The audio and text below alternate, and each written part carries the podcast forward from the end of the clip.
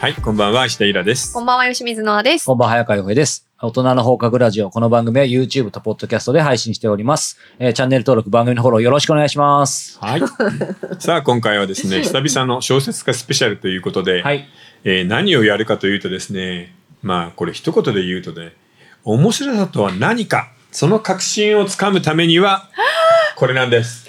えーあらゆる作品を一行あらすじでまとめてしまおうということなんだよね。憂鬱な回ですね。ねえなんで？それ、だって、全然憂鬱じゃないと思うんまあそうだからこれさみんなもう忘れてると思いますけど、僕どの回でどういう経緯か細かいこと忘れましたけど、うん多分前回の小説家スペシャルとかでもやっぱりこういう話出てきて、批評、あ、批評力だ。んそこのところでやっぱり一行でまとめること大事だっていう話、プラス、イラさんがそもそも一言でまとめる天才というかさ、はいはいはいはい。だけど言うほど簡単じゃないよね、僕らは。みたいな。そうそうそうそうそっからね、今回じゃあその辺をっていうことで、まあ皆様のね、あの、応募もいただいて。そうそう、うん。結構いっぱいあるよね。そう、もう総数で52通もいただいてですね、うんありがとうございま。でちなみにですすね仮のテーマとして出したのは「呪術廻戦」うん。で川端の伊豆の踊り子、う。えー夏目漱石の心、はい。ヘミングウェイの老人と海、ん。中国十字記の3体「タイタニック」映画の方ね、それと「君の名は」うん。もののけ姫」そしてサンテグジュペリの「星の王子様」という、あこれでもなかなかいいセレクトだよね。ねえ、うん。ほんと。あ。のコーナン柔らかいものラブストーリーから修羅場って、うん。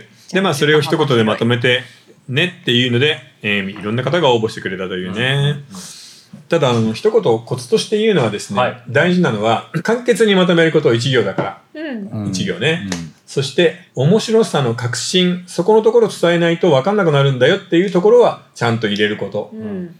確信をつかむこと。うん。そしてその一行あらすじを読んで元の作品だったり映画を読みたくなる見たくなるっていう、えー魅力が伝わることその上でよく作品とか書いているうちにあ一行でまとめてるうちにちょっとからかったりこれつまんないよねみたいな感じで自分の主観とかが入っちゃうんだけど、ー。うん。主観はいらないの褒めすぎもけなしすぎもダメそれはもう全くダメだからニュートラルにやらないとダメ。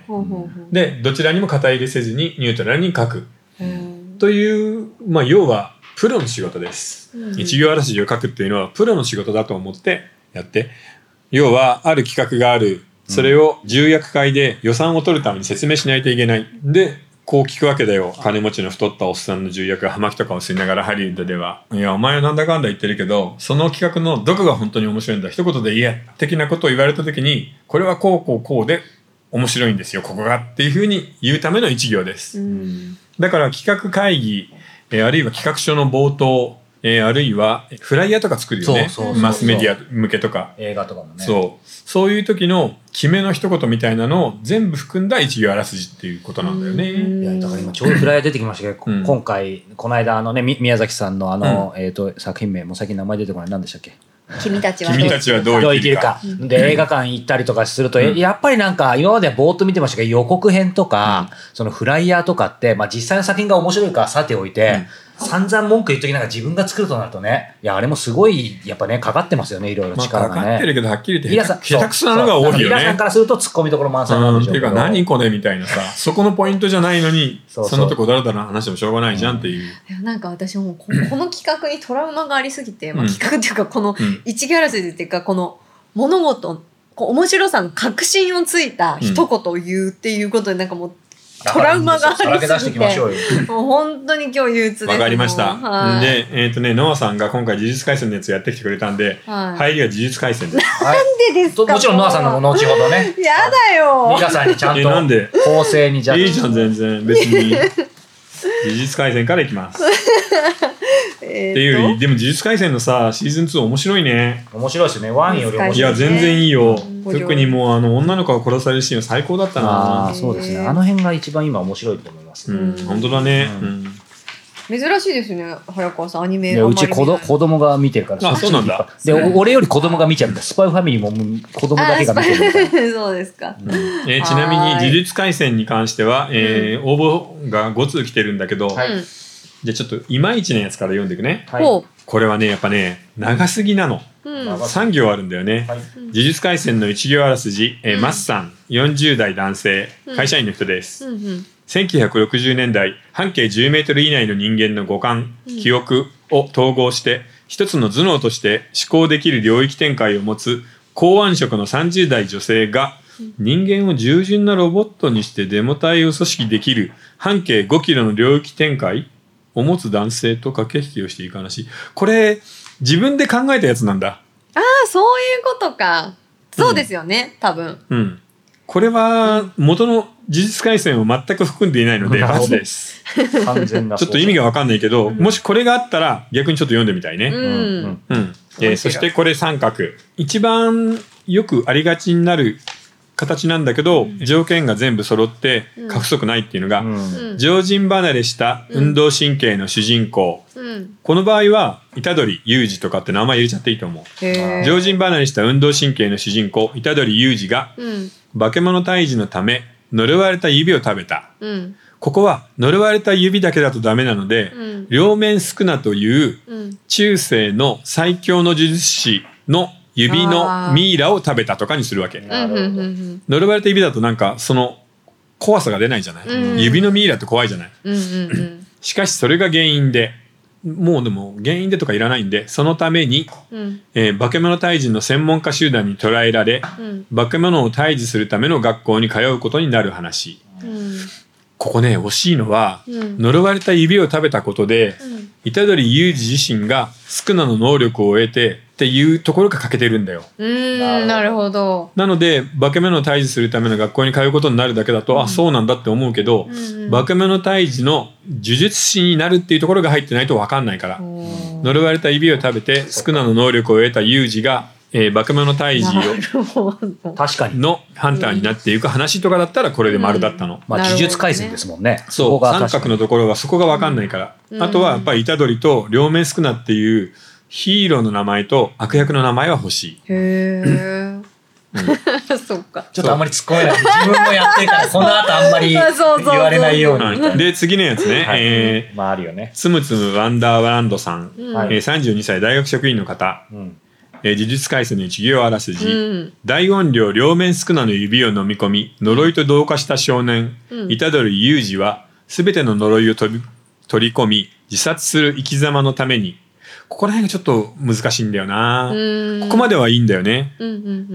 虎杖裕二は全ての呪いを取り込みうん。処刑される運命であった、それに抗って呪術高専で友人たちと切磋琢磨しながらうん。頑張っていく話みたいだったらそれで丸だったんだけど、うん。ここら辺のところで文章がちょっとぐちゃぐちゃってなっちゃうんで、うん。一行あらすじに関しては別に文章は3つでも4つでも分かれていいので、うん一行だから一文章でなくていいんです。そうですね。一文章にするとなるとなんかつながりが難しくなるん。でそこをちょっと注意した方がいいかな、ただ入りはいいよね、えー大音量両面少なの指を飲み込み呪いと同化した少年虎杖裕二、うん確かに。ここでもうまるでいいの、うんうんううん。ん、で彼に課せられた任務は両面少なの指20本全てを飲み込み自殺すること。うん。そのために呪術高専に入学しね周囲の友人たちと手を組み呪いを払っていく話とかだったらもうこれで丸だったんだよな、惜しいんだよこれも、うんうんうん。うん、そして送っていただいた中で僕が丸をつけたやつは2つあります。お。はい。安太郎さん28歳男性公務員の方。うん。事実回戦の一行あらすじ。人を助けろという祖父の遺言に呪われた主人公、虎杖が呪いの王スクナの指を食べ力を手にし、呪術師としてたくさんの人を助け、スクナの器としてたくさんの人を殺し、最後は仲間の呪術師によって殺されてしまう話。これよくできてない、ん全部ただ正直言ってあのー漫画の方は全然そこまで進んでないんで、殺されてしまうところまで言うのはちょっと行き過ぎだよなって思うよね。今全然展開が違うから。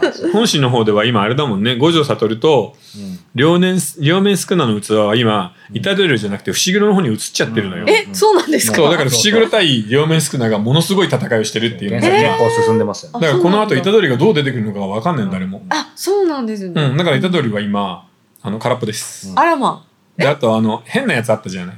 うんあの、血を操る兄弟。ほうほうあれを飲み込んでる。えどういうこと？違うもん飲み込んでやったんですかそう。で、両面少な出ちゃってるんだよね。そうなんだそうだから最後のところまでここまで行っちゃうとちょっと、だからなんかぼうんばっかした方がいいかな、少しな。なるほどえーそしてエントリーナンバー2番ゆとりさん、30歳男性からです。えー、呪術廻戦の一行あらすじ。うんうん人の呪いが目に見えない異形の怪物を生む世界。異能力を持ってそれらを払う影の組織とその養成機関の学生たちが日本中にはびこる呪いに立ち向かうバトルアクション漫画。わかりやすい。うまい。ちょっとプロっぽいですね。プロっぽい。うまいし、うん大まかな設定はわかるんだけど、うんこれは丸なんだけど、うんけど、やっぱりね、虎杖裕二、呪い、うん。指、ああ、そっか。両面少なが出てこないから、うん細部をもうちょっと補強したらこれが最強あ、。そうなんだ。そうですね。そう確かに。うん。へーいや、ばそうなんだよ。バトルアクション漫画なんだよ。骨格はしっかりしてますよねそう。ただ、こういう時にさ、バトルアクション漫画とか、なんとかの話とか、なんとかっていう映画みたいな形で終わらしちゃダメ。うーん。なんか俺も突っ込まれそう。うん。じゃあ、ということでで、ここでうん、ノアさんの呪術廻戦をはい読んでもらいましょういき。はい。人間離れした身体能力を持つ大学生。高校生な？あ、外、あ、間違えた。だ男子高校生がうん特級呪物スクナの指を集めるために犬をバトルするする話で、おしまいはい。うーん。いや、設定をちゃんと説明してるから悪くないんだけど、その後の展開が欲しいかな。要はさ、うんこのお話の一番怖いところは、はい。自分の使命を果たしたところに殺されるっていうことなんだよね。はいはいはいそこを入れたいの。